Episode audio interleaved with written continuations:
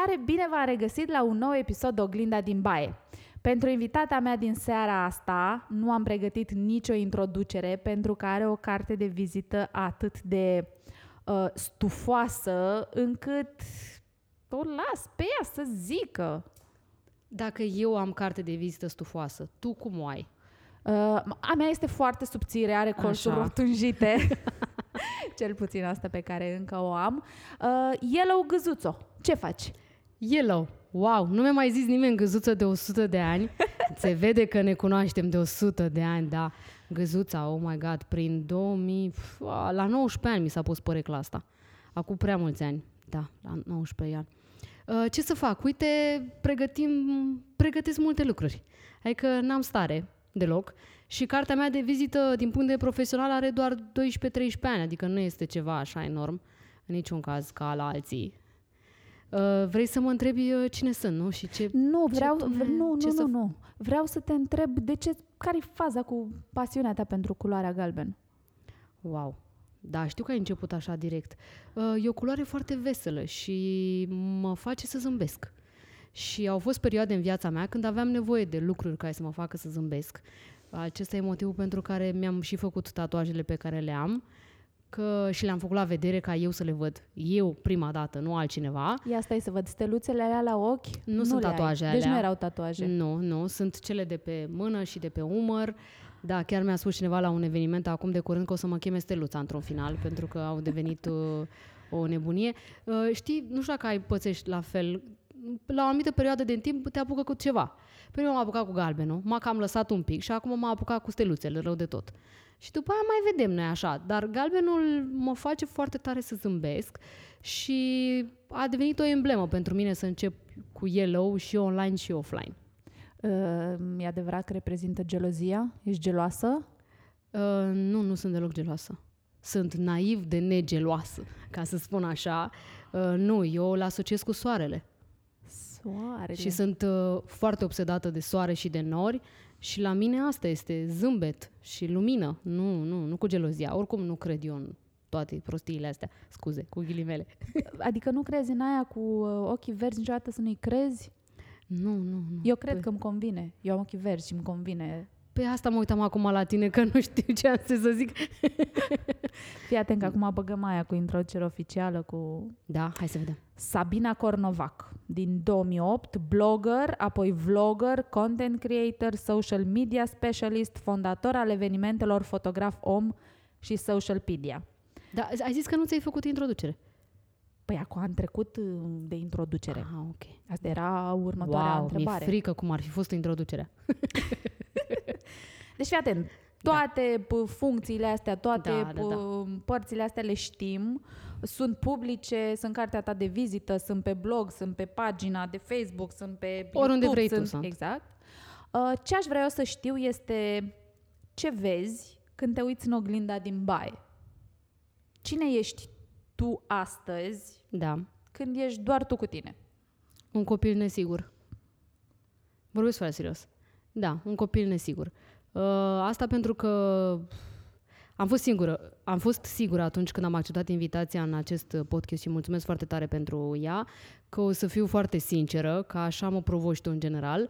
Uh, am o părere foarte proastă despre mine în general și nu știu să mă vând și nu știu să mă apreciez și atunci uh, în oglindă este un, o femeie de, tre- de 33 de ani care încă în anumite momente se comportă ca un copil retardat și care momentul în care ajunge în brațele rudelor încă se prostește, se pisicește, în brațele iubitului la fel și singurele momente în care sunt și vreau să par serioasă sunt la muncă sau în public la evenimentele astea, unde dacă aș fi prea copil nu m-ar mai lua nimeni în serios. Mi-ai devoalat următoarea întrebare, care Îmi era... cer scuze. Uh, pare a fi un om extrem de jovial, sociabil și extrovertit. E doar o mască? Uite Uh, că mi-ai 50-50. răspuns. 50-50. Uh, Asta pentru că m, mă auto-oblig, am, m-am maturizat din anumite puncte de vedere și mă auto-oblig să-mi găsesc motive de bucurie și de veselie și mă înconjur de astfel de lucruri. Uh, Că e vorba de prietena mea cea mai bună de 15 ani sau e vorba de aceste evenimente pe care le fac sau e vorba de, uite, oameni frumoși ca tine pe care îi întâlnesc. Uh, mă oblig singură să-mi găsesc chestii prin care să ies din nesiguranță și din tristețe și să nu fie 100% mască. Așa că, dar pe de altă parte, în online încerc să existe și un echilibru. Eu nu am doar postări super extra happy, nu, pentru că nu sunt așa și chiar dacă sunt un om de carieră un pic mai ciudat care și-a pus și viața personală în online, să fim serioși. Mai ales la începutul, prin 2008, puneam toate prostiile online, acum mai ușurel așa. Uh, dar um, chiar dacă fac chestia asta, se vede și că sunt tristă, am avut momente destul de nasoale din viața mea pe care le-am povestit deschis. Mi-am luat-o pe toate părțile pentru asta, am fost uh, și bullied și pentru asta. Da. Uh, da, pentru că se percepe că te plângi și că vrei să fii în centrul atenției dacă vorbești despre faptul că ți-e rău sau te simți rău sau că e singur sau că pff, diverse. Înseamnă că trebuie să ceri atenție pentru că nu e singurul om căruia i s-a întâmplat asta și ce ar fi dacă ar povesti toți. Da, te-ai trezit tu așa. Deci, cu alte cuvinte, cerșești like-uri și cerșești mesaje publice sau private de uh, compasiune și de milă. De ai postat. Deci e ok să pui fotografii în chiloți sau fără chiloți, da. că nu, atunci nu cerșești like-uri și nu vrei să fii în centrul atenției, dar dacă postezi despre cum te simți, despre perioade de doliu, despre exact, singurătate, da. despre depresie, înseamnă că ești attention whore? Da, deci există hateri pentru ambele categorii, nu ducem lipsă. Cu alte cuvinte, ca și în viață, trebuie să găsești un echilibru și să postezi doar pisicuțe. Și copii. Și copii, exact. um, De unde vine neîncrederea asta în tine? Și îți spun uh, că în ceea ce mă privește um, e un domeniul la care lucrez în mod activ, da. dar știu de unde vine neîncrederea în mine. Vine din faptul că nu mi s-a spus foarte mult timp că fac bine ceea ce fac. Și atunci am mereu senzația că nu e ok ce fac, că trebuie să fac și mai mult, că n-am făcut suficient de bine cu tare da. și cu tare lucru. Și chiar dacă, nu știu, mulți ani mai târziu cineva vine și îmi zice um, e bine ce ai făcut, sunt așa, na, lasă că știu exact, eu mai exact, bine, da. lasă că vrea să fie drăguț cu mine. Da, nu știi să primești complimentele, ca și mine de altfel, și laudele și aprecierile. Nici eu nu știu să le, le primesc. Îmi pare rău că răspund așa, dar e chiar răspunsul cel mai sincer, pentru că aproximativ cred că 20 de ani din viața mea a existat singurul părinte pe care l-am avut, ce anume mama mea, care nu din răutate, ci pur și simplu pentru că așa era ea construită și așa a fost crescută, uh, în continuu m-a criticat și n-a avut niciodată o părere bună despre mine. Acum, pentru că s-a și dus între timp, uh, găsesc, îi găsesc foarte multe motivații, ca să spun așa, și îmi dau seama că poate a vrut să mă motiveze, poate a vrut să... Așa a fost felul ei prin care să-mi zică să cresc, pentru că știu foarte bine că în timp ce pe mine mă critica, uh, m- imediat, în același timp, spunea tuturor de pe stradă ce fată minunată are. Deci eu știu că toată strada, tot, eu am locuit cu mama mea vis-a-vis de facultate de drept.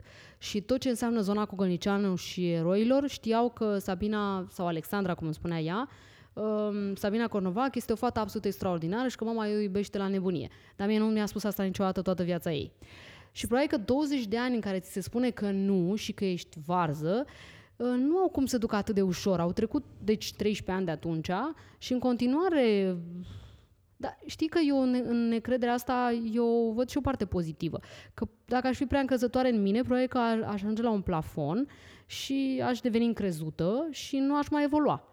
Așa că faptul că am o părere proastă despre mine poate fi și un, un mod, mom, faptul că am o părere proastă despre mine poate fi și un, un mod prin care să evoluez și să cresc în continuu. Poate fi și asta. Iată că încerc să văd părțile pozitive. Încerci să te automotivezi. da, exact. exact. Uh, chestia asta cu părinții care critică și care nu îți spun că te iubesc ca să nu ți se urce la cap. Da, da, da.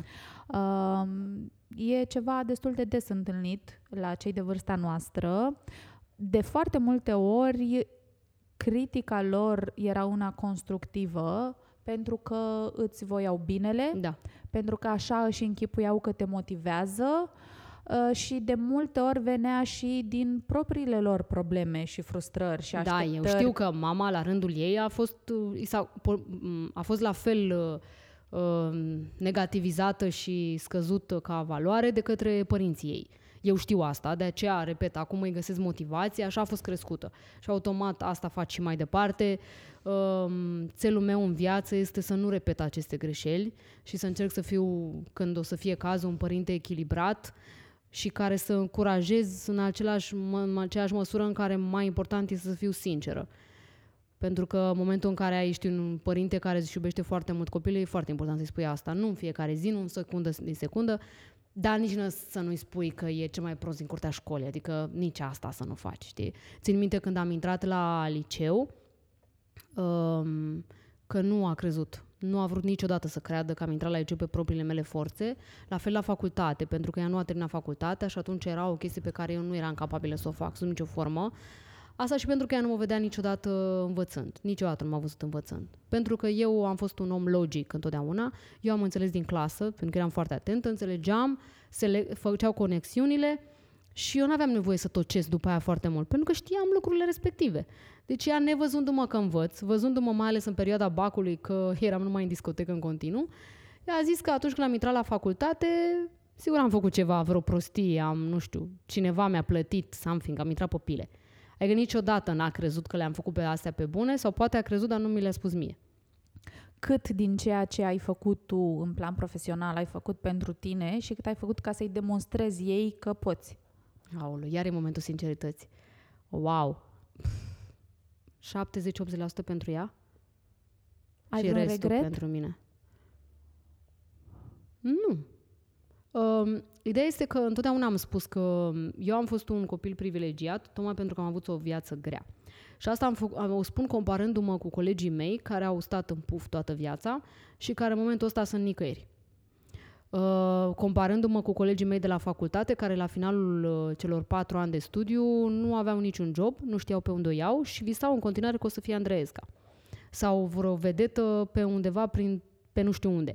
În timp ce eu aveam deja 2 ani de experiență full-time și aveam deja banii mei. La momentul respectiv aveam și o relație de lungă durată care prevestea deja căsătorie, copii și toate alea. Eu aveam deja o viață stabilită în timp ce ei nimic și nici în ziua de azi, mulți dintre ei. Eu consider că viața grea pe care am avut-o nu a făcut altceva decât să mă forțeze să fiu din ce în ce mai bună. E adevărat că unul din țelurile mele foarte importante a fost să nu ajung ca mama. În sensul că să nu abandonez facultatea pentru un bărbat, niciodată, să nu-mi îndepărtez toți prietenii, să, nu știu, să am dorința asta continuă de a evolua din punct de vedere profesional și, în general, să nu renunț la mine. Dar toată copilăria mea a fost marcată de dorința de a nu ajunge ca ea. Și eu văd pozitiv pe treaba asta, pentru că am muncit în continuu. Independența pentru mine este cel mai important lucru de pe planeta asta. S-a dovedit în viață că a fost extrem de util când, de exemplu, uh, mă despărțeam de câte o, un bărbat dintr-o relație foarte, foarte lungă și a trebuit a doua zi să mă mut. Eu am avut banii mei personal ca să mă mut în chirie, să achit și avansul, să plătesc totul și să fiu bine din punct de vedere psihic și fizic și din toate punctele de vedere, să nu am și problema asta, să nu împrumut bani de la nimeni, eu nu știu ce înseamnă să ai bani de la părinți. În momentul ăsta, când văd uh, oameni de, nu știu, 25-30 de ani care în continuare mai primesc ori mâncare, ori uh, diverse lucruri de la mama și tata, le spun în continuu, apreciază. Doamne, Dumnezeu le apreciază pentru că alții n-au știut toată viața ce înseamnă chestia asta. În momentul în care sună telefonul și mami poate te sună zilnic și te întreabă ce faci, te rog eu din tot sufletul, ia 5 minute din viața ta și răspunde Pentru că la un moment dat nu o să mai sune telefonul. Și o să-ți pară foarte, foarte rău. Așa că, dragilor, pentru cei care ne ascultați, uh, bucurați-vă de pachetelele care încă vin, pentru că la un moment dat o să regretați că nu mai sună nimeni. Cam când ți-ai dat seama că nu e ok ce se întâmplă? Că în, în relația cu mama ta, că trebuie să te rupi. Când ai plecat de acasă? Eu am plecat la 16 ani de acasă. Ți-ai dat seama mai devreme sau ăla a fost Mult mai momentul? târziu. Nu, la dou- pe la 21 de ani, când am fost prima oară la psiholog pentru vreo 4 luni. Deci ai plecat de acasă fără să conștientizezi că... Am plecat de nebună pentru că am vrut să scap. Păi asta zic. Da, am vrut Deci- să scap, dar nu înseamnă că am și conștientizat ceva. Din punctul meu de vedere, la momentul respectiv eu am plecat pentru un bărbat. Pentru că am, eu neavântată niciodată, am cam căutat o figură paternală sau ceva, recunosc chestia asta. Um, dar primul moment în care m-am rupt cu adevărat din punct de vedere psihic și am fost independentă și n-am mai suferit atât de mult a fost pe la 21 de ani Când am ieșit dintr-o relație de patru ani de zile, m-am trezit singură și după patru ani de mers la psiholog, mi-am seama că eu n-am suferit niciodată după acea relație, ci am suferit de faptul că pentru prima oară în viață sunt singură. Ăla a fost, aia a fost adevărul, că eu nu știu să fiu singură. Între timp am învățat, e ok, de aceea așa cum știu că și Roxana uh, recomandă mereu, mergeți la psiholog de câte ori aveți nevoie, este în ziua de azi, din fericire, în bula mea, ca să zic așa, nu mai este o rușine, ci este o mândrie. Mă bucur foarte tare că, că am prieteni care se laudă cu acest lucru și a devenit ceva normal. Este o normalitate, mergeți, am prieteni care se duc toată viața, o dată, măcar de două ori pe lună, pur și simplu să, să aibă o discuție, să aibă pe cineva obiectiv care să răspundă la niște întrebări și care vorba ta nu este prietenul tău care îți zice pentru că ești drag, vai ce ești perfectă. Avem și de nevoie de oameni care să nu ne spună asta. Uite, am, uh, chiar vorbeam cu o prietenă acum vreo două săptămâni care a fost la terapie și era așa ușor contrariată de faptul că nu i-a spus terapeutul ce să facă. E o mare prostie. Terapeutul trebuie să spună întrebările corecte la care tu trebuie să răspunzi. Exact. Am apreciat foarte mult la doamna la care am fost patru luni de zile pentru că îmi punea întrebări în continuu, în continuu, în continuu și eu am fost cea mai sinceră de pe planeta asta cu mine în alea patru luni. Eu am descoperit enorm de multe despre mine și ea doar punea întrebări, atât tot. Și te ghidează către întrebările corecte. Exact. Terapeutul și... îți pune o da. oglindă, da. Da. pune niște întrebări și tu unești singur așa niște puncte și la final ai un adevăr care după ce l-ai descoperit ți se pare atât de evident. Corect, da, da, dar da. nu poți să-l vezi. Dar eu cred că dacă mergi la un terapeut care îți spune ce să faci, ar trebui să pleci da, de acolo. Exact. Adică nu, serios, dai banii degeaba, îți petreci timpul degeaba, pentru că nu e jobul lui asta. Exact. Să, ce să fac, poate să-mi sună și prietena mea, adică oricine. Dar să mă ghideze către întrebările corecte și să nu-mi dea voie să o iau, să o iau pe arătură, și efectiv să mă ajute să înțeleg ce este cu viața mea și de ce sunt în punctul ăla și cum să trec de punctul ăla, nu poate face decât un terapeut ca lumea. Așa că atunci când căutați, mergeți pe recomandări, întrebați oriunde și nu vă luați doar după Google. Și este foarte important să ai chimie cu terapeutul la care da. mergi. Dacă ai mers la prima ședință, n-ai avut chimie, nu simți că poți să-i spui omului ăluia da. că ai omorât pe cineva, exact. Da, da, da. Pleci.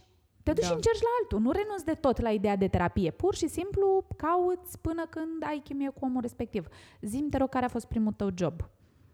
Uh, 2008, uh, la un site de medical, în calitate de jurnalist. Scriam articole pentru medii stomatologi, medii de toate felurile. Deci am început direct cu jurnalism și PR. Acolo am început prima oară să fac social media și mă ocupam de conturi de Twitter, în 2008 aveam 5 sau 6 conturi de Twitter de care mă ocupam și vreo 5 sau 6 pagini de Facebook. Deci n-am să uit niciodată cum am intrat la interviu, plecasem de la facultate, în anul 2 de facultate, a fost un job full-time și când am plecat de la interviu eram în lift și eram deja angajată. Era, aveam salariu 800 de lei, în 2008 era asta, și efectiv am plecat de acolo și mi-am dat seama că după doar o oră de discuție eu sunt gata, sunt angajată. Au urmat doi ani de zile grei, pentru că aveam și jobul full-time și facultatea full-time, dar așa cum am povestit un pic mai devreme, a fost o experiență extraordinară pe care o recomand oricui. Și în uh, blogosferă, cum ai Tot ajuns? în 2008.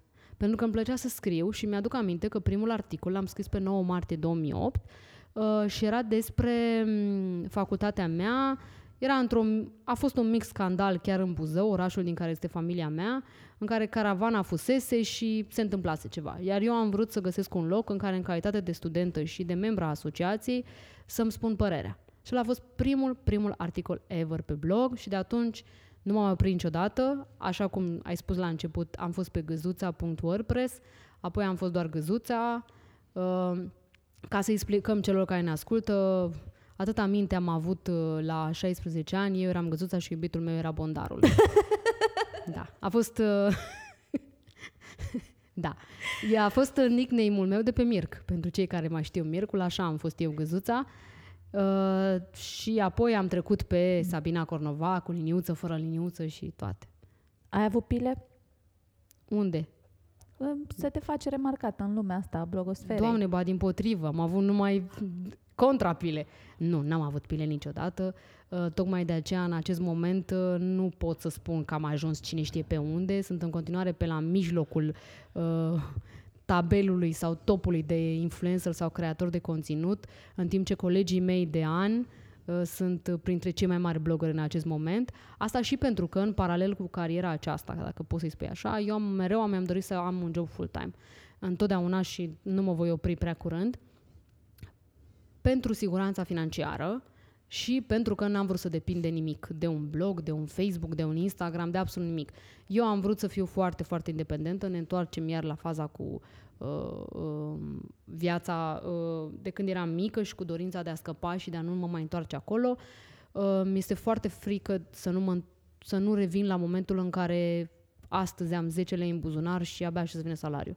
Mi-e foarte frică de momentul ăsta, așa încât sunt obsedată de economii de ani de zile, uh, și mi-e frică de momentul în care o prietenă de-a mea are nevoie de niște bani pentru ceva medical sau vreau într-o călătorie sau trebuie să plec astăzi din chirie și eu nu am bani și trebuie să mă împrumut. Așa că, da, pile, nu, nu știu ce e aia. Din potriva am fost pila multora, ca să zic așa, pentru că dacă eu am o părere proastă despre mine, am o părere prea bună despre prea mulți oameni și Așa cum prietenii mele îi place să spun, am oferit consultanță gratuită deja de 12 ani și nu prea, nu prea mă mai opresc. Bine, pile n-ai avut, dar mentori? Da, da. Și uite, am senzația că m-ai întrebat asta pentru că ai citit de curând un articol uh, în care am spus că Raluca Radu a fost uh, mentorul meu numărul 1. Nașa? Da, Nașa, exact. pentru cei care nu știu. Uh, am și fost uh, angajată a ei, ca să spun așa, cred că la două sau trei locuri de muncă și a fost omul care absolut de fiecare dată a știut să-mi spună adevărul în față, că e de bine, că de rău. Este omul pe care îl pot suna oricând și să, să mă ajute din punct de vedere profesional, uh, nu copilă, cum spuneam mai devreme, ci pur și simplu cu un sfat adevărat. Da, Raluca Radu întotdeauna, iar uh, Uh, pe locul 2, mentor este, mi-a fost întotdeauna diriginta mea de la liceu, doamna Norica uh, Cojescu, doamna Norocica Cojescu, care a ajuns și directoare de la școala centrală. Este omul față de care am plâns în momentul în care mi-a dat doi la istorie, pentru că vorbeam în clasă și n-am știut să spun despre ce se vorbea. Și după aia am luat numai 10 pe linie. Dar rușinea față de dumnea ei m-a urmat tot, tot timpul în viață, astfel încât uh, este un lucru pe care urmăresc mereu să-l fac, să nu-mi dezamăgesc cu oamenii pe care îi respect și pe care îi admir. Și de foarte multe ori, apropo de procentele acelea pe care le spuneai tu, foarte mult la sută din ceea ce fac este pentru a nu dezamăgi mentorii sau oamenii care mă admiră. Eu îți spun din proprie experiență, nu e obositoare povara asta a responsabilității pe care o porți? Nu simți așa că tragi după tine o piatră de moară și prin piatră de moară mă refer la dorința de a nu dezamăgi, la dorința de a oferi, la o dorința de a ajuta. Și știi de unde pleacă chestia asta? Cel mai probabil ai aflat în terapie, da. Um, toate nevoile astea ale noastre, prin supracompensare, ele vin din lipsuri. Adică da, exact complet. asta ți-a lipsit. Da, da, da. Ai da. fost dezamăgită și dorești să nu dezamăgești pentru că știi cum e, ai fost acolo. Aș duce mai departe. Uh, eu mă duc la singurătate. Pentru că în momentul în care dezamăgești, oamenii aceia pleacă și într-un final rămâi singur. Și ne întoarcem la faza în care eu nu știu să fiu singură. Um, mi se pare că mă ajută să evoluez. Asta este metoda pe care am găsit-o de a evolua. Problema pe care eu o văd aici este că fac prea puține lucruri pentru mine și ca, așa cum am spus, unele lucruri le-am făcut pentru a îi demonstra contrarul mamei mele, apoi următoarele lucruri le fac pentru a nu-mi dezamăgi mentorii și oamenii pe care îi respect. Întrebarea este ce Dumnezeu îi fac pentru mine cu adevărat și în acest moment, dacă e să fiu sinceră că na, ne-am lămurit că în podcastul ăsta n-ai cum altfel, um, doar chestiile de relaxare le fac pentru mine, gen citit o carte, uitat la un serial, plecat într-o vacanță, mers prin parc, se pare că, da, cam doar asta le fac pentru mine. Că, uite, de exemplu, și toată activitatea pe care o am în momentul ăsta în uh, social media, în niciun caz nu o fac pentru mine. Hai să fim serioși, nu. O fac pentru a ajuta un car de oameni, așa cum mi-ar fi plăcut și mie să fiu ajutată la momentul în care am început. Te-ai dezamăgit tu pe tine vreodată? De o mie de ori. Dar mi se pare bine. Nu știu, iar văd partea pozitivă. Mi se pare bine că, dar ce e foarte important este să înveți ceva din asta. Adică te dezamăgești pe tine, înțelegi, te dai cu capul de pământ, zici că ești cea mai mare proastă blondă de pe planeta asta, ok, Și după aia, next time nu mai faci. Adică ai greșit o dată de două ori, gata. Dacă greșești a treia oară, ai o problemă, pentru că greșești constant fără să înveți nimic din asta. Și ceea ce fac acum, de exemplu, este în primul rând să-mi las prietenii să mă critice și să-mi spună adevărul și am foarte mare noroc de astfel de prieteni care mă iau departe și îmi zic adevărul. Um, și apoi să-mi scriu pe o foaie, îmi scriu în tabele, peste tabele, în drive, oriunde îmi scriu lucruri uh, și la care revin apoi, astfel încât să văd, uite, aici ai greșit așa, aici ai greșit așa, să mai faci chestia aia. Și de foarte multe ori sunt un pic insistentă cu feedback-ul din toate punctele de vedere, și la muncă, și în viața profesională, și în viața personală.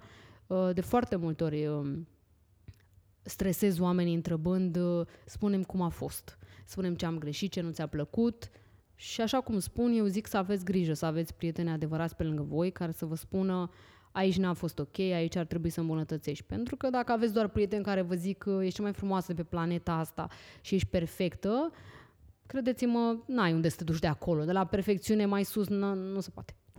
La F64 cum ai ajuns? Uh, pre Raluca. Raluca m-a furat de la Digi. Da, m-a furat uh, în ghilimele spus. Uh, mi-a oferit această șansă și așa cum eu glumesc de foarte multe ori, uh, a făcut a doua oară treaba asta, în sensul că m-a luat cu ea și apoi a plecat. E a doua oară, a făcut-o și la uh, Autovit treaba asta. Uh, m-a dus la F64 și în două, trei luni a plecat. M-am, bucur, m-am bucurat foarte mult pentru ea, doar că m-am simțit un pic singur așa, că am privit-o ca pe o mămică în zona asta profesională. Însă a fost o experiență absolut uh, minunată pentru care îi mulțumesc și, și echipei de acolo. Problema este că au trecut 2 ani de zile de când nu mai lucrez acolo și prea mulți oameni nu știu acest lucru, pentru că m-am identificat mult prea tare cu acel brand. Așa că sper că te ascultă minim un milion de oameni în momentul ăsta și că o înțeleg că eu nu mai lucrez la F64 de 2 ani de zile. Cât ai fost la F64? Uh, 2 ani jumate. 2 ani și jumătate. Și dacă ar fi să îmi spui într-o singură frază ce ai învățat din experiența F64? Wow! Dar nu vă spălați întrebări mai simple, nu aveți, nu?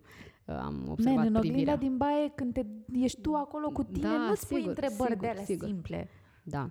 Uh, Că pasiunea este cea mai importantă. Și vorbesc foarte serios. Dacă este ceva ce unește cu adevărat de 18 ani echipa aceea, este pasiunea. Și mi-au insuflat-o și mie, ca atare, după ce am plecat de acolo, uh, am început seria de evenimente fotograf om pentru că nu mă puteam desprinde de comunitatea aceea frumoasă și chiar de curând am fost moderatorul unei gale a fotografilor, cameramani uh, și am de gând ca toată viața să fiu aproape de acești oameni foarte frumoși dacă vrei să-i vezi așa, că în rest e și o comunitate foarte dură din online românesc, dar um, am învățat asta cu pasiunea și chiar încerc să o, să o păstrez în mine așa, pe toate căile, dar așa cum sunt unii oameni pasionați de fotografie și videografie în România, rar mai vezi. Și mă bucur foarte mult, repet, că am avut experiența asta și de aceea și acum când oamenii mă mai întreabă ceva legat de F64, chiar și după 2 ani de zile, eu le răspund și îi ajut și pare că încă mai lucrez. De ce ai ales să pleci? Uh, da. da, sper să nu asculte asta toată lumea, nu. Uh, pentru că consideram că merit mai mult. Din toate punctele de vedere și pentru că, așa cum am avut noroc în viață, sau poate nu a fost un noroc, poate pur și simplu uh, ceea ce am făcut eu a dus la acest lucru, uh, mi s-a oferit o încă o șansă. Am primit un telefon de la un headhunter, eu nu știam că există, nu vreau să știu că există așa ceva, care o oră a vorbit despre niște lucruri pe care nu le-am înțeles, absolut nimic n-am înțeles o oră, până în momentul în care a spus bugetul. Asta este adevărul. Până în momentul în care a spus bugetul. Bugetul care era mult mai mare decât ceea ce aveam șansă vreodată să văd la F64.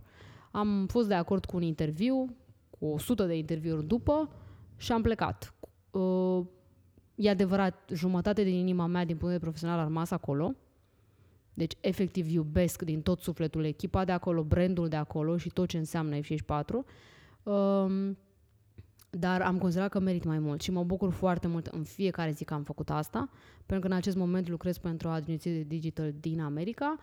Uh, am o echipă superbă, totdeauna, iată, ne întoarcem la faza în care nu știu să fiu singură și îmi place în bunie să lucrez în echipe. Colegii mei sunt extraordinar de inteligenți, suntem o echipă în, în tot ceea ce înseamnă cuvântul acesta și învăț în fiecare zi câte ceva, ceea ce e foarte, foarte important. Singura mea frică este că dacă va, voi fi nevoită să revin pe un job pe, axat pe piața din România, s-ar putea să am mici probleme.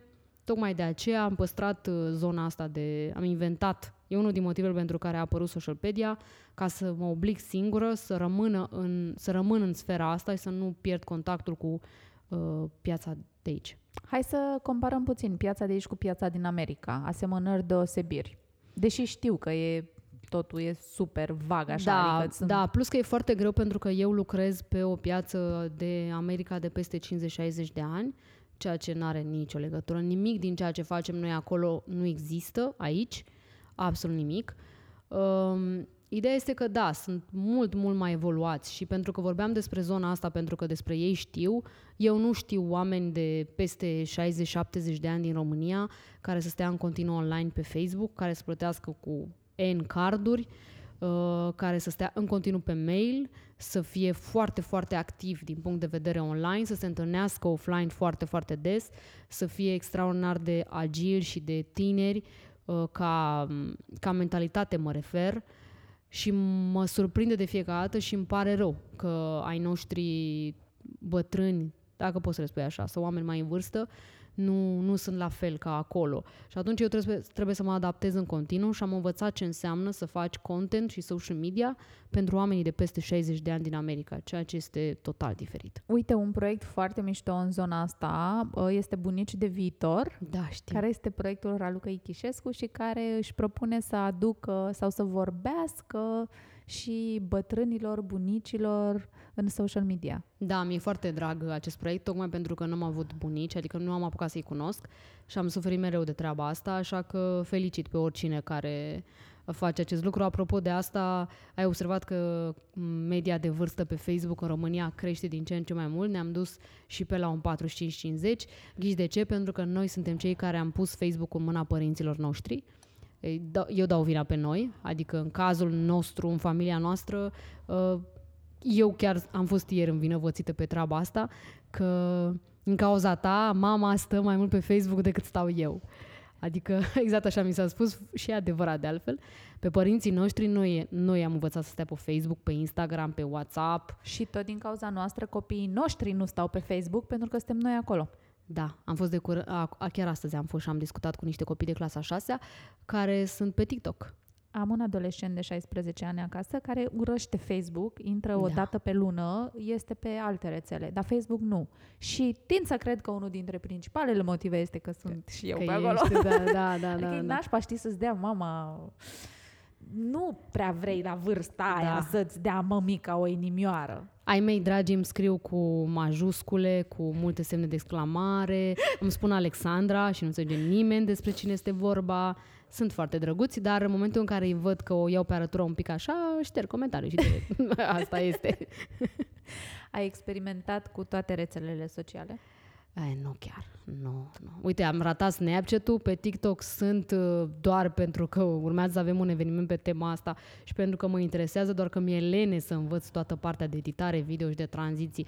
Așa că m-am considerat suficient de proastă încât am renunțat, uh, dar mă uit pe el să mă distrez și urmăresc uh, cei mai mari TikToker din România ca să am habar și să mă dau inteligentă pe la evenimente, că care eu știu e, cine sunt ei. Care e cel mai mare TikToker? Andra Gogan este momentul ăsta pe locul 1 și pe locul 2 este un copil frumos de tot de 16 ani, Ninja Dro, uh, este Daria care desenează. Um, dintre, ok, dintre rețelele sociale pe care le-ai experimentat, care crezi că ți se potrivește cel mai bine și de ce? Uh, Facebook în continuare. De ce? Mă regăsesc cel mai mult acolo. Pentru că uh, Probabil mi-e și foarte aproape de mine că am gen pe toți prietenii mei și toate rudele și pe toată lumea acolo, iar Facebook pe mine m-a ajutat foarte mult să-mi regăsesc prieteni uh, și eu sunt prietenă pe Facebook cu colegii din creșă și din generală și din grădiniță, adică este amazing. Acolo mă exprim eu cel mai bine din toate punctele de vedere, uh, pentru că, iată, pe Instagram eu nu mă consider creativă, îmi place fotografia, dar nu nu sunt o persoană care să exceleze în zona asta și atunci uh, mi se pare că sunt mediocră pe acolo. YouTube? Uh, în YouTube am încercat și am dat un fail foarte mare, am de gând să, re, să re, mă reapuc de treaba asta. De ce? Stai, stai, stai, stai pauză, de ce am pauză, dat fail? Pauză. De ce, zici, de ce zici că a fost fail? Pentru că am pretenții foarte mari de la mine, prea mari și Pentru că cifrele au arătat că nu mă duc în direcția bună, pentru că tot eu sunt cea care a făcut o greșeală și anume am pornit fără să-mi fac o strategie clară și un plan clar. Mi-am făcut un calendar editorial, mi-am făcut un plan, dar atât. Trebuia să pornesc, mai ales la după experiența pe care o am, trebuia să pornesc cu alte lucruri în față. Și de foarte multe ori nu m-am gândit la publicul țintă care este acolo, ci m-am gândit la mine. Adică am, făcut, am filmat subiecte care mi-au plăcut mie, dar nu neapărat și publicului țintă. Iar un adevăr este că uh, publicul se mută foarte greu de pe o rețea socială pe alta. Și asta au văzut și cei mai mari creatori de conținut din România. Dacă ești un foarte, foarte mare blogger, nu înseamnă by default că mâine o să fii un foarte mare YouTuber și invers.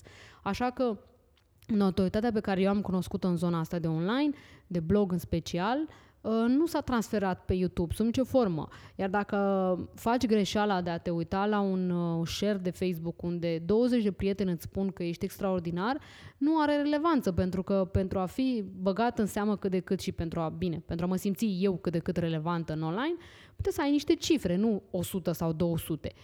Um, asta pe lângă frustrarea pe care o au toți youtuberii din punctul meu de vedere, că cele mai vizualizate clipuri care au trecut și de 10.000 au fost cele făcute în 3 secunde pe telefon, la 12 noaptea, fără niciun pic de edit.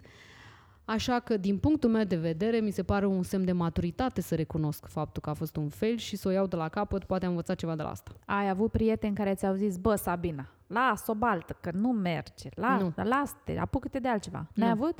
Nu. Um, eu sunt foarte conștientă că îmi place să vorbesc uh, mult și că mă simt bine în fața camerei, în fața m- microfonului, în fața scenei. Chiar mă simt bine, n-am ce să spun. Mi se pare că e locul meu acolo. Um, mi se spune că am o voce de radio, acum urmează să vedem dacă ascultătorii tăi uh, uh, confirmă acest lucru sau nu. Și eu știam că pot să fac chestia asta și că n-am nicio treabă să fiu în fața camerei, mai ales că a fost o perioadă în care am făcut, am filmat știri zilnice, timp de vreo 2 ani de zile. Um, dar pur și simplu nu am avut un calendar sau ceva clar. Uh, un om pe care îl admir foarte, foarte mult pe zona asta este un om pe care îl admir foarte mult pe zona asta este uh, Cristian Florea, care de la început și-a dat seama că nu merge cu categoria de ca să știți și a început să facă niște vloguri utile. A fost un om care, din punct de vedere strategie, a gândit-o foarte bine. La cu ce sunt eu bun în lumea asta? Să ajut oamenii să înțeleagă diverse lucruri. Păi ce mă pasionează pe mine? Mă pasionează tehnologia. Ok, hai să le îmbin. Eu n-am făcut asta și nu e obligatoriu să o fac. Acum îmi dau seama, nici nu e obligatoriu să mă întorc. Eu trebuie să fac ceea ce știu mai bine să fac. Nu toți le știm pe toate. E foarte ok să recunoaștem chestia asta, pentru că în momentul în care le faci pe toate, le faci prost în general. Și în acest moment se pare că, dintr-un motiv sau altul, eu mă descurc mult mai bine la organizarea de evenimente. De aceea, de o perioadă, oamenii nici măcar nu mai știu că eu sunt blogger, ci sunt organizator de evenimente. Care e cel mai răutăcios feedback pe care l-ai primit până acum? Wow, în afară de înjurături și de trecut prin toate rudele și prin toate... Au fost și Lasă astea, alea. nu? Dar ce, ceva răutăcios, care chiar te-a durut. Uh, uite, nu mi-aduc aminte exact asta, dar este un comentariu lăsat de unchiul meu uh, care mi-a spus la o postare Alexandra avea mult mai multe așteptări de la tine. L-am văzut. L-ai văzut, nu? Da. Uh, o să-ți recunosc că nu mi-aduc aminte exact, exact despre ce postare era vorba, dar știu că în momentul ăla mi s-a rupt inima în două și am, el este fratele mamei mele și am făcut legătura cu mama și am, m-am gândit, cred că vreo săptămână m-am gândit. Dragul de el nu știu ce avea în gând în momentul respectiv, în niciun caz nimic negativ. Este unul dintre cei mai calzi și drăgostoși oameni de pe planeta asta. Dar momentul acela a fost unul dureros pentru că, știi, feedback-ul de la necunoscuți e într-un fel, de la amici e într-un fel, dacă îmi vine de la un om pe care chiar îl iubești, a, și când am lași cu Alexandra a fost dură treaba. Um,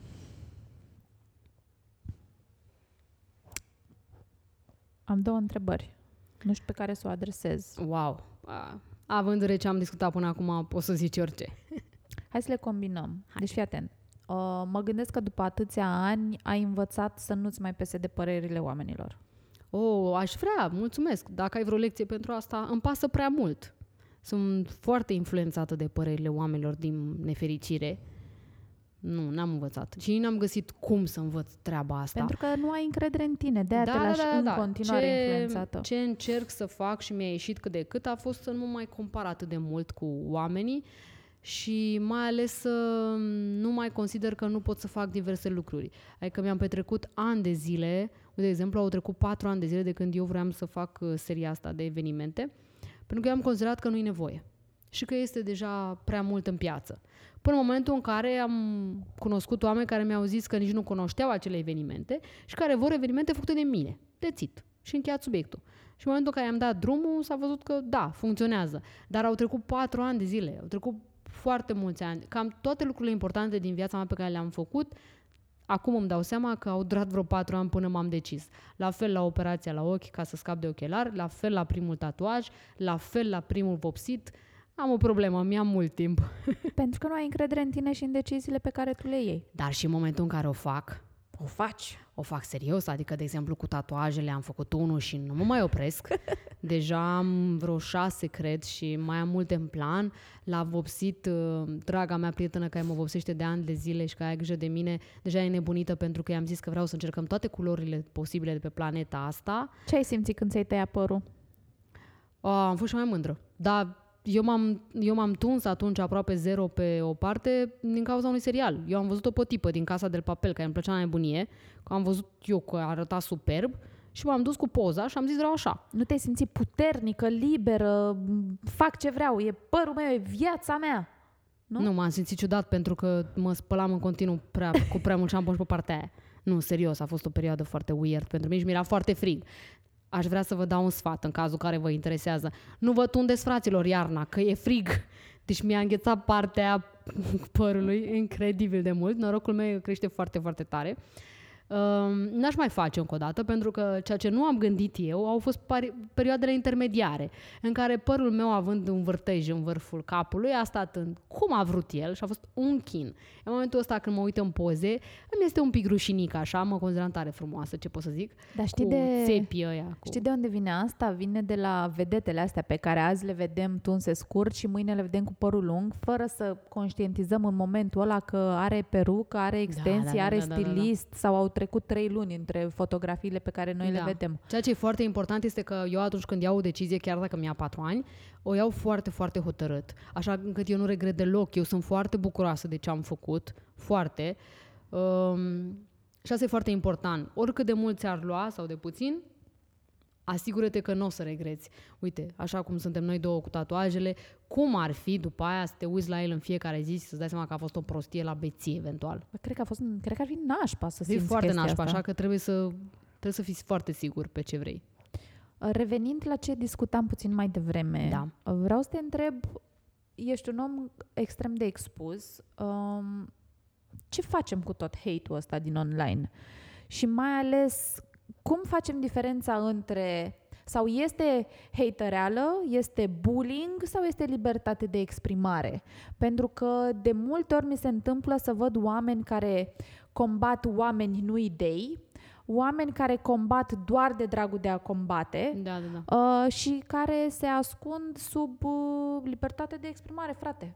Adică ce ești așa de sensibil la hate? Și atunci te întreb, bă, când e hate, când e bullying și când e libertate de exprimare? Cred că bullying se duce în momentul în care este mult prea personal și încep niște jigniri de alea crunte. Ideea e că eu am parte de... Eu am, eu am avut în viața mea hate din punct de vedere profesional mai ales încă de când am intrat în social media. Imaginați-vă că am lucrat la Digi, RCS RDS, unde vorbeam despre animăluțe și despre documentarul de la televizor și oamenii mă înjurau de Dumnezei că le-a picat netul și că nu vine ăla să monteze routerul. Și credeți-mă, este într-un fel. Live 64 la fel. Era Black Friday, eu ziceam ce promoții frumoase sunt, ei îmi ziceau de prețuri comparate cu străinătatea și diverse. Și eram cunoscută, făceam spectacol, ziceam de Dumnezei, după care eram stimate domn. În viața personală legată de mine, uh, totdeauna mi-a mers foarte bine în momentul în care am uh, luat un comentariu de genul acesta și am răspuns cu respect, în care oamenii nu se așteaptă. În momentul în care te ia și te trece prin toată mama, tata și diverse, nu se așteaptă ca tu să ai un răspuns de genul îmi pare foarte rău pentru părerea ta, uh, sper ca pe viitor să, uh, să fac mai bine. Spune-mi, te rog frumos, într-un limbaj civilizat, care este, ca- ce crezi tu că ar fi trebuit să îmbunătățesc? În 90% din cazuri, fie că e vorba de branduri, fie că e vorba de uh, profesionale sau de business, acel hater, dacă vrei să-i spui așa, se transformă într-un admirator. Am pățit-o pe asta de, to- de întotdeauna am pățit-o. Pentru că suntem obișnuiți să răspundem, din păcate, cele mai vocale discuții în online, cele mai vizibile, sunt cele în care hate-ul îi se răspunde cu hate-ul. A facem foarte mare greșeală de a răspunde la nervi, nu trebuie să răspunzi astăzi. Du-te, îmbată-te, dormi, fă ce vrei și răspunde mâine dacă este chiar nevoie și răspunde civilizat, conform cu brandul pe care tu ți l-ai construit în timp. Pentru că toți suntem nervoși, toți aruncăm cu cuvinte pe care le regretăm și de foarte multe ori uităm că există print screen pe planeta asta, iar cuvintele din online de cel mai multe ori nu dispar niciodată. Credeți-mă, mi-am luat-o cu zona de print screen de multe ori, am făcut și eu greșeli la viața mea, am avut exprimări nefericite și mi s-a aruncat print screen în față. Nu este ok. Așa că, din punctul meu de vedere, hate-ul trebuie tratat normal, atunci când este cât de cât cu niște cuvinte civilizate, când nu sunt, atunci le ștergem. Adică, mă scuzați, am trecut de etapa în care te lasă mă în jur de mamă și te lasă acolo pentru că e libertate de exprimare. E, știi, cunosc și foarte mulți oameni care spun, bă, pe wall meu, pe blogul meu, n-are nimeni libertate de exprimare, am doar eu. E cu duș întors, pentru că, pe de altă parte, blogul ăla al tău nu ar fi existat dacă publicul tău nu te-ar fi citit. Tu erai nei ca nimeni și vorbeai singur cu mama și cu tata, dacă nu te-ar fi citit cele milioane de oameni. Deci e cu duș întors. Sunt de acord cu tine în condițiile în care hate-ul ăsta se rezumă la un comentariu sau la Corect, ceva. da. Dar când ajunge la o problemă personală, când cineva Cunosc, cunosc te cazul, da. combate fără să te cunoască, fără să fi interacționat cu tine și se leagă de niște chestii personale, cum gestionezi Merge oare chestia cu asta? ignor? Nu știu. Mă, știi câtă putere trebuie să ai să nu Da. răspunzi pe moment, să îl, să răspunzi cu dragă X, Mm, exact, uh, da, da, da. te rog să-mi spui ce pot face mai bine. Pe da, dar Îți o trebuie o capeți din putere experiență. Și îți trebuie foarte multă suferință și foarte mulți nervi tociți și foarte multe șuturi în fund luate până când ajungi la maturitatea asta, să poți să faci chestia asta. Da. Îți spun că eu una am fost, am avut perioade în care am fost extrem de afectată de ceea ce se întâmpla, de hatereală, pentru că nu înțelegeam Bă, cum poți să spui despre mine chestia asta în condițiile în care nu ne cunoaștem? N-am băut o bere împreună, ca să ai o problemă cu mine personal, pentru că la un moment dat, de asta te întreb cum gestionăm, pentru că la un moment dat devine clar că nu că e, e despre, personal și n-are știi? legătură. Da, da, da, cunosc. Uh, am și prietene care au trecut prin chestia asta și au ajuns și la amenințări cu moartea și le-au urmărit pe stradă. Adică, da, dragilor, există creatori de conținut în România cărora le e frică să se ducă acasă. Pentru că există hater care au aflat unde stau și îi urmăresc și au ordine de restricții și alte de-astea. Pare din SF, pare din filme de polițiști, dar nu este așa. Um, să știi că eu am scăpat la modul foarte serios de hate în momentul în care m-am ascuns. În sensul că nu mai a fost, nu m-am mai băgat în discuții. E un act de lașitate din punctul meu de vedere un pic așa, dar uh, în momentul în care eram foarte uh, vocală în discuții aprinse între oamenii din online, în special cei mai mari și mai vocali, mi-o luam și eu foarte tare. Și atunci am preferat să stau cu minte. Nu știu dacă recomand treaba asta, dar eu am preferat să stau în colțul meu, să-mi vădă treaba mea, să-mi vădă munca mea și de cariera și de brandul meu cât po- pe cât posibil. Și așa am scăpat. De aceea eu de ceva timp nu mai am, iar când am, uite pe YouTube, chiar au apărut câteva comentarii, dar uh, atunci când le-am răspuns într-un fel uh, super ok, n-au mai revenit. Sau au revenit cu, înțeleg, a- aștept cu drag următorul să vedem dacă îți revii, ceva de genul. Dar da, cred că le este foarte, ceea ce îmi pare mie rău este că le este foarte greu tinerilor din ziua de azi, cărora le am mulți să ajungă la maturitatea asta și care încă din liceu și din școala generală trec printr-un bullying și prin hate care acum este online. Că pentru noi a fost ușor. Îți zicea că ești proastă și te făcea în toate felurile pe, pe holurile școlii.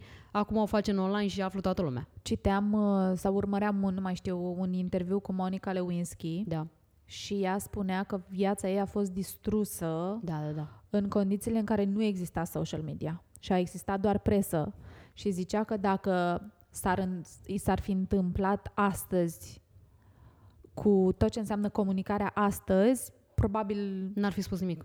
uh, nu, nu, nu, probabil că își lua viața. Adică Ok, lucrurile da. erau mult mai grave, da, știi? Da, da, da, da. Sau Asta- poate n-ar fi spus nimic și acesta e motivul pentru care foarte multă lume nu spune nimic. Adică Monica Lewinsky acum a început să vorbească. După Da. câți ani? 20 de ani? Cât au trecut?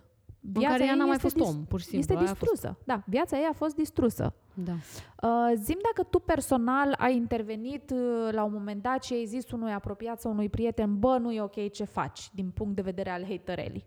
L-ai văzut pe vreunul că a luat-o pe arătură și ai zis, alo, stai mă că nu e chiar așa, nu mai fi așa. Mai de mult. Sau, Mai de mult. Acum, acum e faza asta în care am zis eu că m-am retras un pic așa și îmi văd de treaba mea.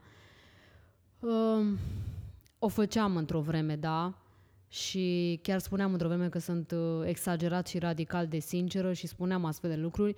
Reacțiile nu au fost, 90% din cazuri nu au fost pozitive și atunci m-am cam învățat și uite, nu, nu sunt mândră de mine deloc pe treaba asta, că stau în banca mea uh, și văd multe cazuri în care m-aș băga, foarte exagerat de multe cazuri, prea multe, în care oameni dragi mie fac niște greșeli de genul acesta și cred că nu mă bag ori din lașitate, ori din comoditate, ori nu știu. Nu știu ce nu mă bag. spuneai uh, la Europa FM Da. că jobul uh, de comunicator este unul 24 din 24. Da. Și mare copilă la care nu crede chestia asta. Știi foarte bine despre ce vorbesc. Hai să vorbim puțin despre unde e granița între job și viață personală pentru un om de comunicare și mai ales uh, până unde ar trebui să se identifice un om de comunicare cu brandul pentru care comunică sau pe care îl reprezintă. Asta am întreb legat de F64, nu în continuare. Că... Și eu am fost Da. în poziția Da, da, da, da, în da. care Și o să mai fie mulți ani de și zile. o să mai fiu mulți ani. Da. Deci gândește-te că eu primesc AVB-uri pe Messenger sâmbătă, duminică, la 12 noaptea. Um, Da. am luat mult hate um, pe persoană fizică Da, da, da. Pentru că m, eram comunicatorul unui brand. Cu toate astea, nu am considerat că jobul meu de comunicator se termină la ora 17, când plecam de la birou, iar chestia asta, că mi-am asumat și că am continuat să pă, comunic pentru brand în timpul meu liber personal, m-a dus pe la uh, camera de uh, gardă, la urgențe, Da, da, pentru da. că am da. clacat. Da, Pentru că și atunci eu, când ești comunicator, ești expus, ești acolo uh, și acumulezi foarte multă energie negativă. Tu ziceai despre comenzi uh, sau apa, Da, știi? da, da, despre internet Același când lucru. vorbeam eu de ursulețe. Adică, Da, deci na. același lucru, comenzi nelivrate. Dacă Da. ziceam sau dacă zic bună dimineața pe Facebook, am trei mesaje cu nu mi s-a livrat comanda. Exact, da. Um, Eu partea asta, legătura, diferența foarte clară între viața personală și viața m, m, profesională, am făcut-o prea târziu.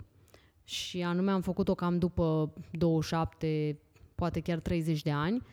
Um, Te întrerup puțin. Am fost împreună, nu mai știu la ce eveniment, la o școală de vară și Da, era la Găpec, seară da. și tu răspundeai la mesajele de pe grupul F64 și era 10 seara și Da. mi s-a părut ciudat. Pe grupul acela eu stăteam minim 16-17 ore pe zi.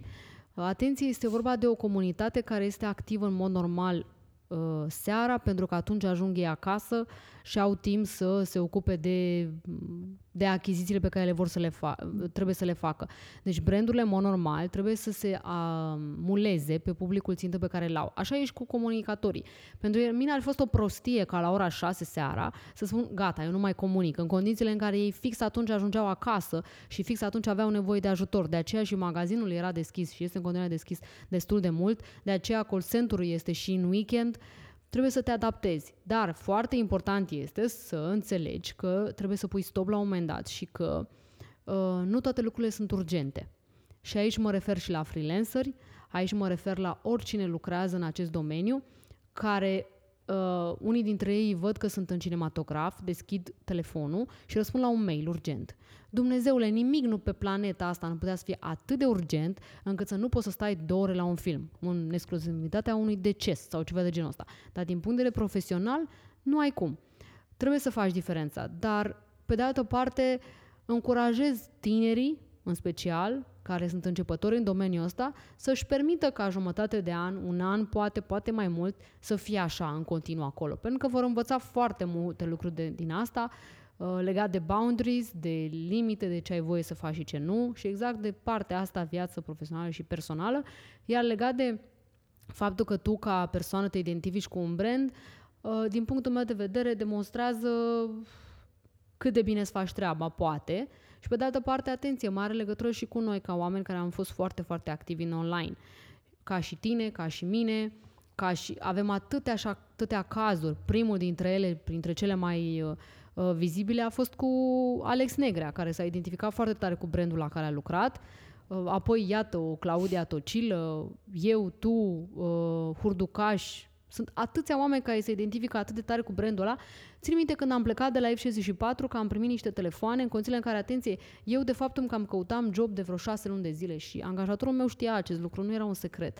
Am primit N telefoane de la oameni care îmi spuneau a, dar noi am fi fost interesați de tine, dar nu ne-am gândit că o să pleci niciodată de acolo.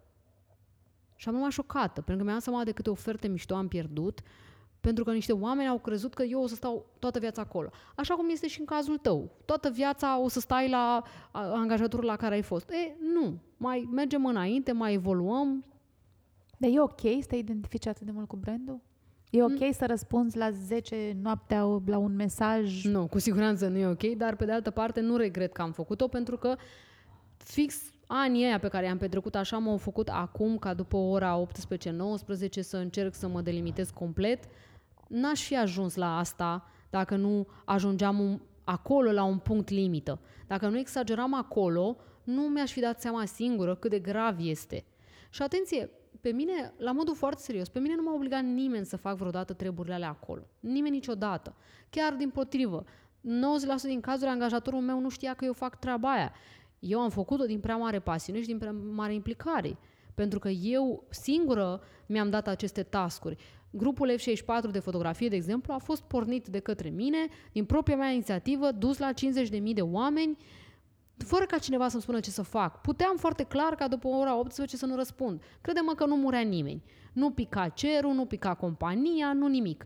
Dar acele lucruri eu le-am făcut pentru că așa am vrut eu. Deci greșeala, dacă ar fi să fie o greșeală, a fost a mea. N-aș vrea să se înțeleagă sub nicio formă de către nimeni că brandul m-a pus să fac asta. Ba, din potrivă. Nu știau că fac asta, dar atenție, eu de fapt, făcând acest lucru, mă hrăneam cu feedback-ul pozitiv și al vostru, a celor care se uitau, pentru că nu toți gândeau ca tine. Au fost oameni care au considerat că, mamă, ce profesionistă este Sabina pentru că face asta. Deci mă hrăneam și cu chestia asta. Eu eram foarte mândră de ceea ce faci, de faptul că sunt online în continuu. Mă hrăneam cu feedback-ul lor care au, prim, au oferit întotdeauna, au fost extraordinar de mândri.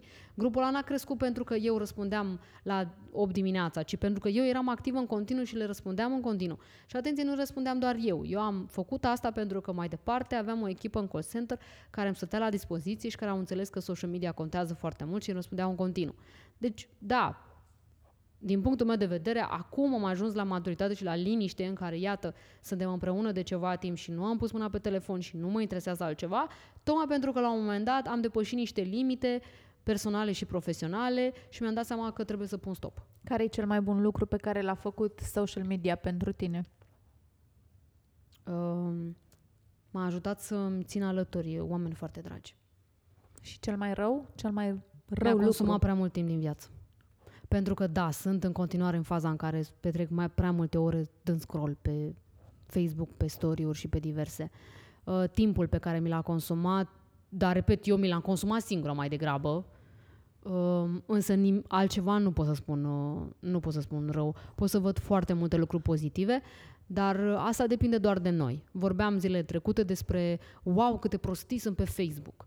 Aș vrea să vă spun, dragilor, că prostiile de pe Facebook sunt pentru că voi nu știți să folosiți butonul de unlike, sau unfriend, sau unfollow, sau block. De aia sunt prostiile alea. Pentru că pe orice platformă socială, newsfeed-ul este la pe care ți-l faci tu excluzând edurile și diverse. Dar nu te obligă nimeni să urmărești pe Facebook sau pe Instagram pe oricine. Îi urmărești pe aia pe care, care îți plac ție. Iar toate platformele sociale au algoritmul prin care îți arată contentul potrivit cu contentul pe care tu îl apreciezi. Dacă tu pe Instagram vei da în continuu like la domnișoare dezbrăcate, iartă-mă, e normal că o să-ți arate doar asta și apoi tu o să te duci în public și o să spui că Instagram e doar despre domnișoare dezbrăcate. Apropo de chestia asta, tot am uh, un ping-pong pe de Așa. discuții cu Hurducaș. El și-a curățat uh, zi, feed Exact. Da. Mamă, și l-a făcut, numai informații, numai tehnologie, numai știri, deci perfect. Uh, eu, în schimb, eu am de toate în feed. Am și de astea, dar intenționat am lăsat din diverse bule. Feed-ul meu este cu de toate. Și deseori când stăm pe canapea așa, noi suntem foarte fiecare cu telefonul lui, nu ne interesează, nu tragem cu ochiul, dacă mai stăm pe canapea așa și îi mai arăt un filmuleț Exact, cu un da. panda care nu știu ce a făcut, un vizual cu niște tâmpenii, așa. Și zice, Doamne, zice, dar ce feed ai tu acolo? Zice, cred că dacă am face schimb de uh, feed-uri Mhm, pentru o mhm. zi, și am zis, bă, riscul pe care eu îl văd când îți sterilizezi prea mult Exact. bula este că te rup de realitate și realitatea de zi cu zi este și cu p- mesaje cu sclipici și bună dimineața, e și cu video, și cu vedete. Pe Marian îl uimește maxim că eu știu cine e, nu știu, o vedetă de asta de carton. Da, da, da, da, da, da. Știi ce și fac eu, eu, le când știu pe sunt toate, mega da. stresată? Te duci la când sunt prostie, mega în training-ul din stresată, YouTube sau ceva. intru pe cancam.ro Da, exact, da. deci când am o zi grea, când am avut stres, de- task supărat, intru pe cancam.ro. Relax Deci complet. creierul meu este așa, înțelegi? Se, mă deconectează citind, uh, nu da, mă uit doar la, uh, foarte rar dau click, mă uit doar la titluri. Bă, și brusc ziua ești mea bine. pare mai Da, bună. da, da. Înțelegi? Să știi că cunosc oameni ca Marian, doar că ceea ce fac ei și le recomand tuturor chestia asta este că mai au încă un cont pe care au toate prostiile. Adică și ei intră voluntar pe acel cont cu prostii, așa cum intru pe Cancan, ca să se relaxeze. Acum depinde ce-ți dorești. Eu nu-mi doresc să am doar bula mea foarte, foarte curată, de aceea și la mine este o nebunie întreagă, dar mă ajută foarte mult în munca pe care o fac, astfel încât acum, de exemplu, știu partea cu tiktokerii, cine e, cum e, ce face. Pe vremuri, prin 2010-2011, știam bloggerii cu care, cu cine se suportă și nu se suportă ca să am grijă pe cine invit la evenimente, să nu iasă un scandal la eveniment. Și asta le știai dacă știai cancania, dar blogosferie. Asta este. Uh, dar recomandam, mai ales pe vremuri când țineam foarte multe cursuri de genul acesta, tuturor să iasă din bula lor. Acum depinde. Ieși din bula ta dacă vrei sau dacă nu vrei. Că uite, de exemplu, dragul nostru Andrei Cismaru spune în continuu ce tot atâta să ieșim din bula noastră. Așa este. Dar pe de altă parte, profesioniștilor și mai ales tinerilor, le recomand foarte tare să nu citească toată ziua doar realitatea, Digi24, uh, ziarul financiar și alte de-astea, uh, Rise Project. Nu, să intre și pe Cancan și pe Click și pe Libertate, pentru că adevărata Românie este acolo. Și mai ales pentru foarte multe branduri din România, din punct de vedere profesional, publicul lor țintă este acolo și e foarte important să-l cunoști ca să și să comunici cu el, pentru că altfel o să ajungi să vorbești ca un foarte mare elevat, pentru că tu ești extraordinar de brand și tu știi toată, tot, tot dicționarul limbii române, în timp ce publicul tău țintă vorbește mai altfel, mai ca în trending-ul YouTube. Și atunci trebuie să te adaptezi. Hai să mergem în offline. Așa. Gătești? Uh, nu, am, sunt asistenta perfectă în bucătărie. Ce faci poze? Ce faci nu, dragă, asistenta pe curăț mănâncă? după. Ah, Curăț după. cureți? Astfel încât atunci când uh, iubitul meu termină de gătit, bucătăria este lună, pentru că eu am spălat între timp tot. De ce nu, ști- de ce nu gătești? Uh, Nu-ți place, nu știi? Atenție, nu... știu să gătesc, dar în modul meu unic și personal, adică le pun pe toate deodată și iese ceva. Se, se numește într-un fel chestia asta, one pot sau ceva de genul. Da, da, da. da. Uh, în momentul în care mie mi este foame, prietenul meu mă întreabă ce să gătească. În momentul în care lui este foame, îi dau bani să comande. Cam asta e diferența între noi. Sau, de fapt, sunt femei independente, deci am bani să-i fac cinste. Uh, nu. Ideea este că îmi place să gătesc alături de el, să-i fiu o asistentă, să fac diverse lucruri. Am gătit de foarte multe ori diverse chestii care mă șochează cât de simplu se fac. Doar că mi-e lene și am o problemă cu memoria pe termen uh, scurt, astfel încât uh, uit instant. Adică văd rețeta, o fac, mi se pare extraordinar de mișto și în secunda 2 nu mai știu nimic. Și plus că sunt comodă dacă am șef acasă, de ce să mai acum, na? Când te căsătorești? Păi când mă cere. Am fost căsătorită deja, am divorțat, mai vreau o dată. Când mă cere, eu zic da. Zici da? Da, 100%. Ideea e că nu-l cer eu pe el pentru că va spune nu, nu mai da dracu așa. Știu deja acest lucru. Mm, Deci, părerea ta despre căsătorie este că... E una, e una sentimentală. Uh, și în faptul că am divorțat, uh, ba chiar la patru luni de la religioasă și un an și patru luni de la civilă, nu înseamnă că nu mai vreau chestia asta. Uh, îmi doresc foarte mult nu am, nu am o explicație și nu, în special nu am o explicație de aia ca la terapeut, să te duci în spate să vezi ce determină chestia asta. Cred că uh, îmi doresc foarte mult să-i port numele și să fim împreună ca o familie. Îmi doresc foarte mult copii, este regretul vieții mele. Sunt 8 ani de zile de când sunt frustrată că nu am copii. Ce te oprește să ai un copil acum? E, el, că suntem doi în treaba asta.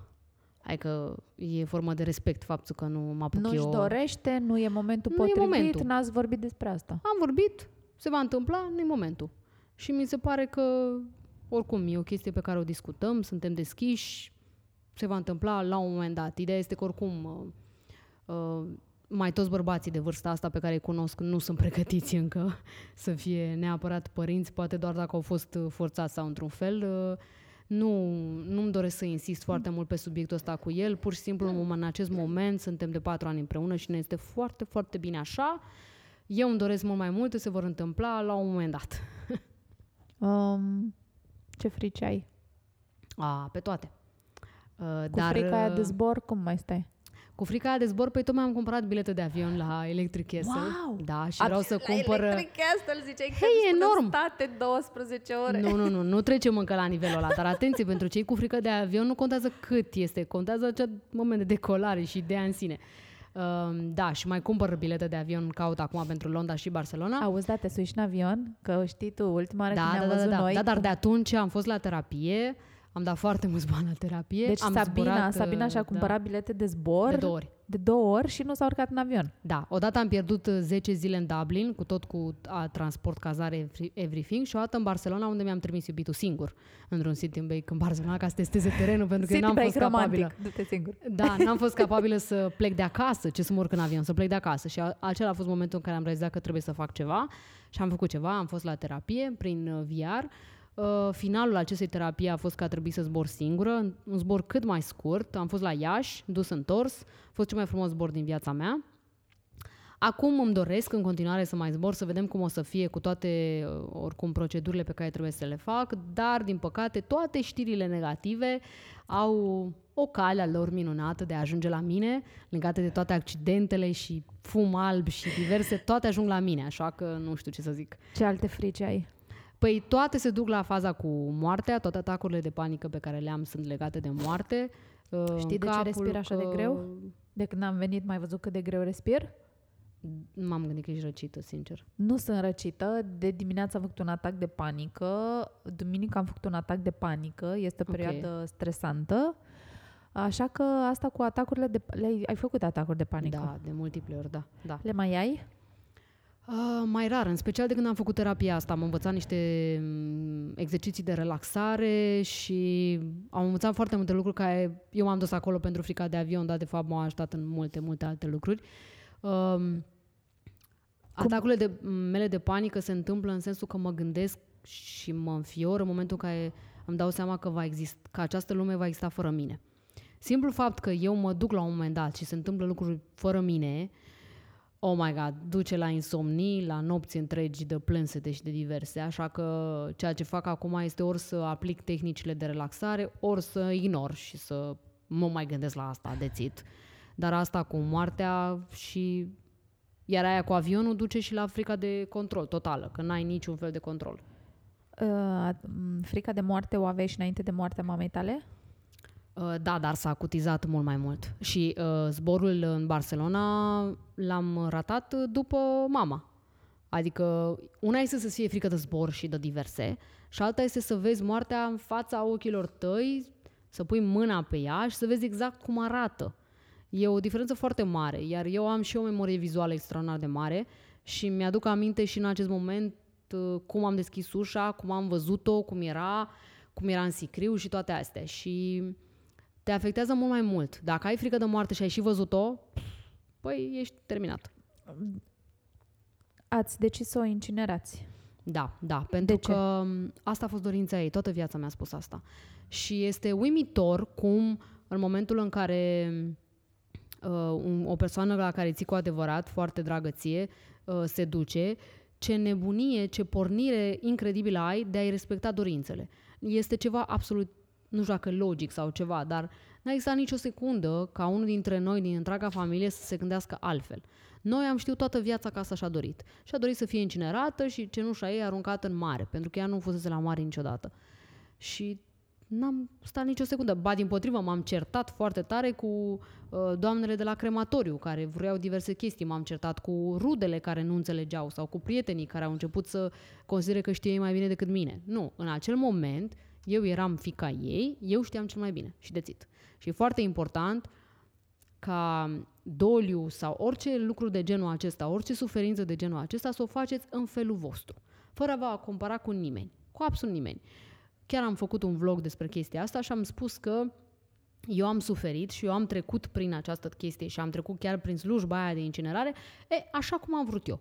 Nu cum a vrut absolut nimeni. Îmi aduc aminte foarte clar cum la incinerare eram acolo, plângeam, eram terminată, nu, e normal. Și în spatele meu o doamnă, o rudă de-a mea de altfel, a considerat să mă întrebe, auzi, da, de ce a murit mama? Da, da... La ce oră? Da, la ce oră sau când? Și în acel moment, în capul meu am tras o jurătură zdravănă și m-am întors și am ignorat-o complet.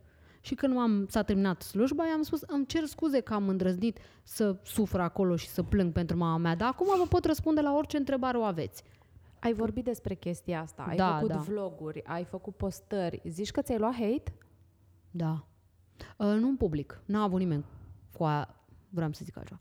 N-a avut nimeni Curaj. curajul, da, curajul necesar să facă în public treaba asta. Au făcut-o în privat. S-a considerat că este un subiect mult prea personal. Să știi că și uh, uh, prietenul meu a considerat că poate am depășit o anumită limită. Asta pentru că el oricum nu este o persoană online și nu este obișnuită cu împărtășirea vieții personale. Eu am făcut-o dintotdeauna.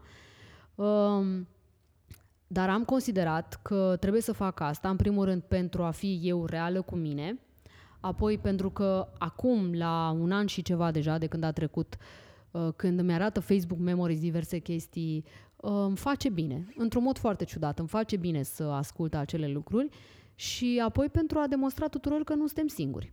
Iar eu spuneam acolo, iertați-mă, dar uh, nu, eu nu sunt singura, eu nu sunt cu nimic specială și așa, asta încerc să vă spun. Nu sunt singura persoană de pe planeta asta care și-a pierdut mama. Suntem atâția și e foarte important să realizăm treaba asta. În momentul în care ești acolo terminat și, apropo, permiteți-vă să plângeți, oh my God, permiteți-vă să plângeți. Nu faceți ca mine. Eu, în ziua în care a murit mama, am avut eveniment. Fotografom, aici, unde suntem în acest moment, și am venit, am rugat-o pe prietena mea să introducă, dar am stat la eveniment. A doua zi am avut eveniment Socialpedia, unde am stat în fața scenei, eram cu invitata mea de, la vremea respectivă pe parenting și am ținut evenimentul. Și abia din a treia zi mi-am permis să plâng. E, fiecare face ce vrea și e foarte important să respectăm acest lucru.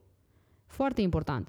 Eu am vorbit despre asta, un subiect despre care nu am vorbit des foarte, on, foarte tare online, dar l-am atacat totuși în diverse articole pe blog, doar că nu au fost așa punctuale, a fost partea de violență domestică, pentru că din motive complet pe care acum le încerc să le scuz, uh, mama a reușit să mă bată de foarte, foarte multe ori și atunci am trecut prin zona asta și partea cu violul de la 19 ani, pe, despre care am menționat în unele articole și despre care am scris un articol anonim pe un blog foarte cunoscut din România, pentru că am simțit nevoia să, să scriu.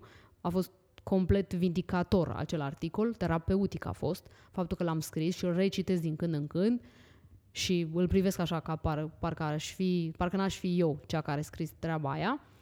Dar um, asta este. Din 2008, de când m-am băgat în treaba asta, mi-am asumat că anumite aspecte din viața mea vor fi mereu publice. Ceea ce însă am modificat este că în ultima perioadă, în ultimii 4 sau 5 ani, într-adevăr, nu am mai dezvăluit atât de multe lucruri, nu am mai fost uh, atât de publică cu viața mea personală, mai ales cu relația mea, pentru că am vrut ca partea profesională să iasă mai mult în evidență.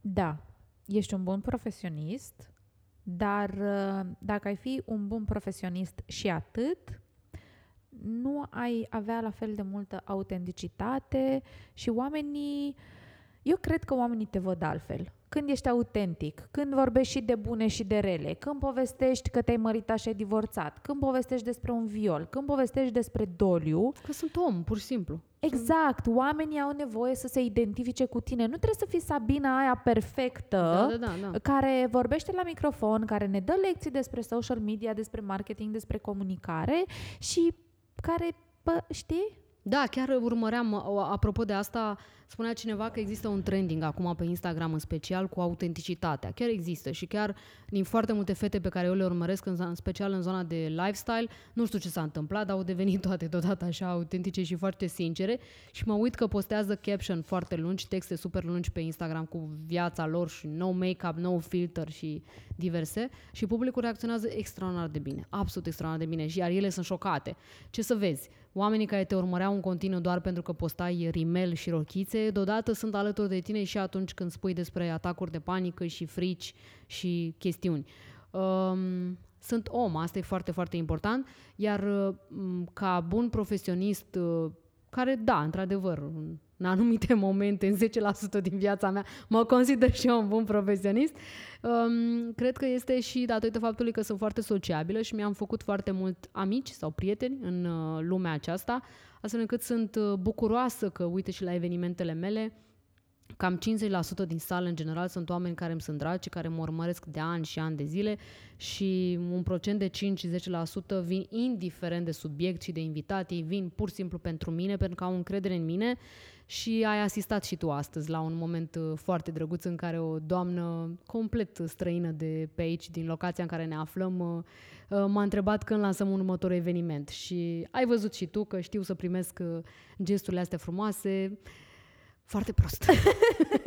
adică nu știu să le primesc, în general fug de ele.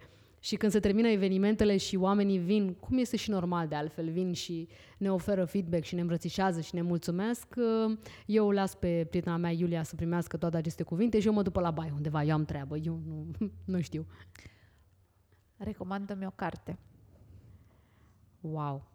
Uh, uite, ultima carte pe care am citit-o este O zi de decembrie, care este foarte, foarte, foarte frumoasă. Mi-a plăcut, m-a fascinat, am citit-o binging am făcut cu ea, am citit-o într-o singură seară, are 400 de pagini și da, este o poveste de iubire care se întinde pe 10 ani de zile și care îți arată că dacă e să fie, o să fie și că să nu renunți și să înveți din toate lucrurile. Și apoi o altă carte o să te șocheze pentru că nu cred că a auzit nimeni despre ea, este Netocica Nezvanova de Dostoevski. Este o fetiță micuță în scaun cu rotile, care în afară de faptul că e în scaun cu rotile, toată viața ei este ca a mea. Eu m-am identificat din toate punctele de vedere cu ea. Eu sunt Netocica Nezvanova. Astea sunt recomandările mele. În acest moment că m-ai luat așa prin, uh, pe nepregătite un pic. Mulțumesc! Vai, dar eu mulțumesc și se pare că da, a fost uh, foarte sincer. Um, acum e rândul meu să fiu sinceră. Așa. Cu întrebarea pe care, la care te-am rugat, să, te-am rugat să te gândești la o întrebare pentru Da, mine. Și m-ai da, da, întrebat despre ce să fie. Și am zis despre ce vrei tu. E rândul meu să fiu sinceră, așa, de final. Da, um, pentru că te urmăresc de foarte mult timp, eu cam știu răspunsul la întrebarea asta, dar vreau să te întreb, așa cum, iată, mi-ai furat tu întrebarea, vreau să te întreb care mai este, după atâta și atâta timp și după atâta terapie, care mai este cea mai mare frică a ta? Frica de moarte. În Clar. continuare? Frica de moarte, da. A ta sau a copiilor? Uh, uite, m, eu cred și de fiecare dată când mă gândesc la frica de moarte, eu mă gândesc că ce o să fac uh, copiii mei, Da, da, da. ce o să facă ai mei, ce o să fac, mă gândesc la ceilalți. Am vorbit cu Andy Cârlan, uh, Mhm. interviu cu el a apărut astăzi și el îmi zicea, bă, nu e chiar așa. Că am învățat eu la terapie Da, că, de fapt, e despre noi. Dar nu avem curaj să recunoaștem că e despre noi, că ne e frică, că nu o să mai fim noi. Și proiectăm frica asta pe ceilalți. Da, eu când spuneam mai devreme de atacurile de panică, o să-ți recunosc, eu mă gândesc la mine, la faptul că eu nu o să fiu în toate acele momente, eu nu o să mai... F- Înseamnă că tu că nu lumea proiectezi. asta o să meargă fără mine. În- Vezi, eu nu, eu n-am o problemă, sau cel puțin așa credeam înainte de discuția Mhm. cu Andy, eu n-am o problemă că bă, nu o să mai fiu eu. Da. Ce o să se întâmple că nu o să mai fiu eu. Eu îmi proiectez ce o să zică ceilalți, ce o să facă ceilalți, cum o să se descurce ceilalți fără mine. Da, da. Știi? Astăzi se împlinesc trei ani de când a murit Nadir Mhm. și pentru mine, și am mai zis chestia asta, a fost un șoc pentru că eu atunci mă confruntam cu probleme de sănătate, el nu avea nicio problemă de sănătate, s-a întâmplat brusc Da. și poate că și comemorarea asta de trei ani îmi amplifică starea de anxietate și um, da, nu, chiar azi am fost la terapie, am vorbit din nou despre atacurile de panică, um, despre frica mea de moarte m, și simt că e un drum atât de lung. Da, o să se mai întâmple. Uite, eu am rămas șocată și am stat, m-am auto-învinovățit. De ce pe 10 decembrie anul acesta, când s-a împlinit un an de la moartea mamei, anul trecut de fapt, uh, de ce am plâns toată ziua fix pe 10 decembrie? Dar ce e un ceas care sună sau nu înțeleg? E o alarmă care zice gata, s-a făcut 10 decembrie, acum trebuie să suferi, trebuie să plângi. Eu m-am certat foarte tare pe mine, adică de ce n-am plâns pe 9 și m-am trezit pe 10, știi? Ai plâns când ai putut, când ți-ai dat voie să plângi. Da, corect, corect, da. Plus că au fost și uh, Facebook Memories și prietenii care mi-au scris și multă lume care și-a amintit și toate astea au amplificat. Dar uh, e absolut normal, iată, da, astăzi este o zi... Cert este da. că cu bune, cu rele, cu joburi, cu realizări, cu eșecuri, cu social media, fără social media, online, offline, uh, cu hate sau fără, suntem oameni. Da, da. Uh, dincolo de cuvântul ăsta care e la modă autenticitate, suntem oameni. Important este să fim sinceri cu noi înșine, de preferat și cu ceilalți. Îți mulțumesc că ai fost așa cu mine astăzi în oglinda din baie. Sper că n-ai fost mai sinceră decât ți-ai fi dorit să fii. Nu, am fost uh, foarte sincer, așa cum știam deja. Adică mă pregătisem de când m-ai invitat că nu există cale de întoarcere. Îți mulțumesc tare mult și, mare drag. și eu vouă mulțumesc. vă mulțumim că ne-ați ascultat și ne auzim data viitoare. Pa! Ciao!